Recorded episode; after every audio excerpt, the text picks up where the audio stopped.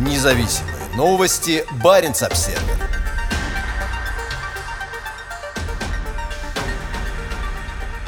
Американская атомная подлодка зашла в Тремсе за снабжением. Задачей американской атомной подлодки «Вашингтон», вооруженной крылатыми ракетами, является патрулирование северных районов, через которые российские подлодки выходят с Кольского полуострова в открытый океан. С 11 по 14 января в радиусе двух километрах от порта Грёцун к северу от Тремся установлена бесполетная зона. Запрет также распространяется на частные беспилотники и направлен на ограничение угроз для атомного судна. Как сообщают вооруженные силы Норвегии, на земле за безопасность отвечают силы быстрого реагирования Клеймор 16-го округа внутренней гвардии, военно-морской флот, береговая охрана и десантный отряд морской пехоты. В работе по обеспечению готовности задействованы полиция, муниципальные портовые власти и Агентство радиационной и ядерной безопасности. Официальный представитель Объединенного штаба вооруженных сил Норвегии майор Элизабет Айкелан рассказала Баренц Обсервер, что пришедшая сейчас в Тремсе подлодка – это Вашингтон, одна из новейших атомных многоцелевых подлодок типа «Вирджиния» ВМС США. Вашингтон пришел с севера. Во вторник утром лодка всплыла между островами Арноя и Ваноя, откуда отправилась в Грёцун в сопровождении корабля береговой охраны Хеймдаль, военного вспомогательного судна Одани, буксира и лоцманского катера. В последние несколько лет американские атомные подлодки активизировали свою деятельность на севере. Ранее смена экипажей и получение снабжения проходили во фьордах региона Трумс на севере Норвегии. В мае прошлого года Нью-Мексико стала первой американской подлодкой за зашедший в принадлежащий муниципалитету гражданский порт Грёцун. Обычно здесь обслуживаются гражданские суда, в том числе суда обеспечения шельфовых проектов на севере Норвегии. В последние годы подводные лодки НАТО заходят в норвежские прибрежные воды по 3-4 раза в месяц. Как Баренц Обсервер уже сообщал, большинство таких заходов приходится на север страны. В августе 2020 года короткую остановку во фьорде в районе Тромсе для смены экипажа сделала американская подлодка «Сивульф», после чего снова ушла в воды Арктики. Как и во времена Холодной войны,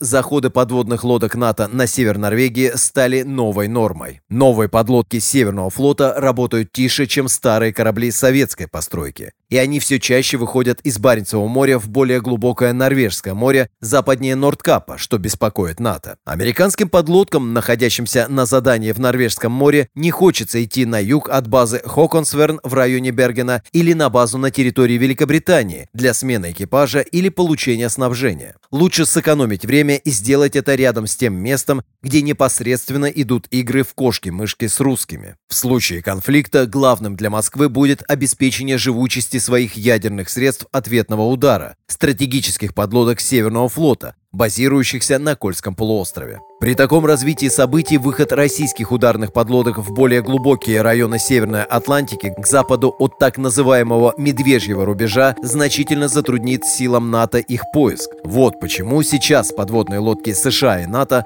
проводят у побережья Северной Норвегии больше времени, чем до 2014 года. Независимые новости. Барин обседный.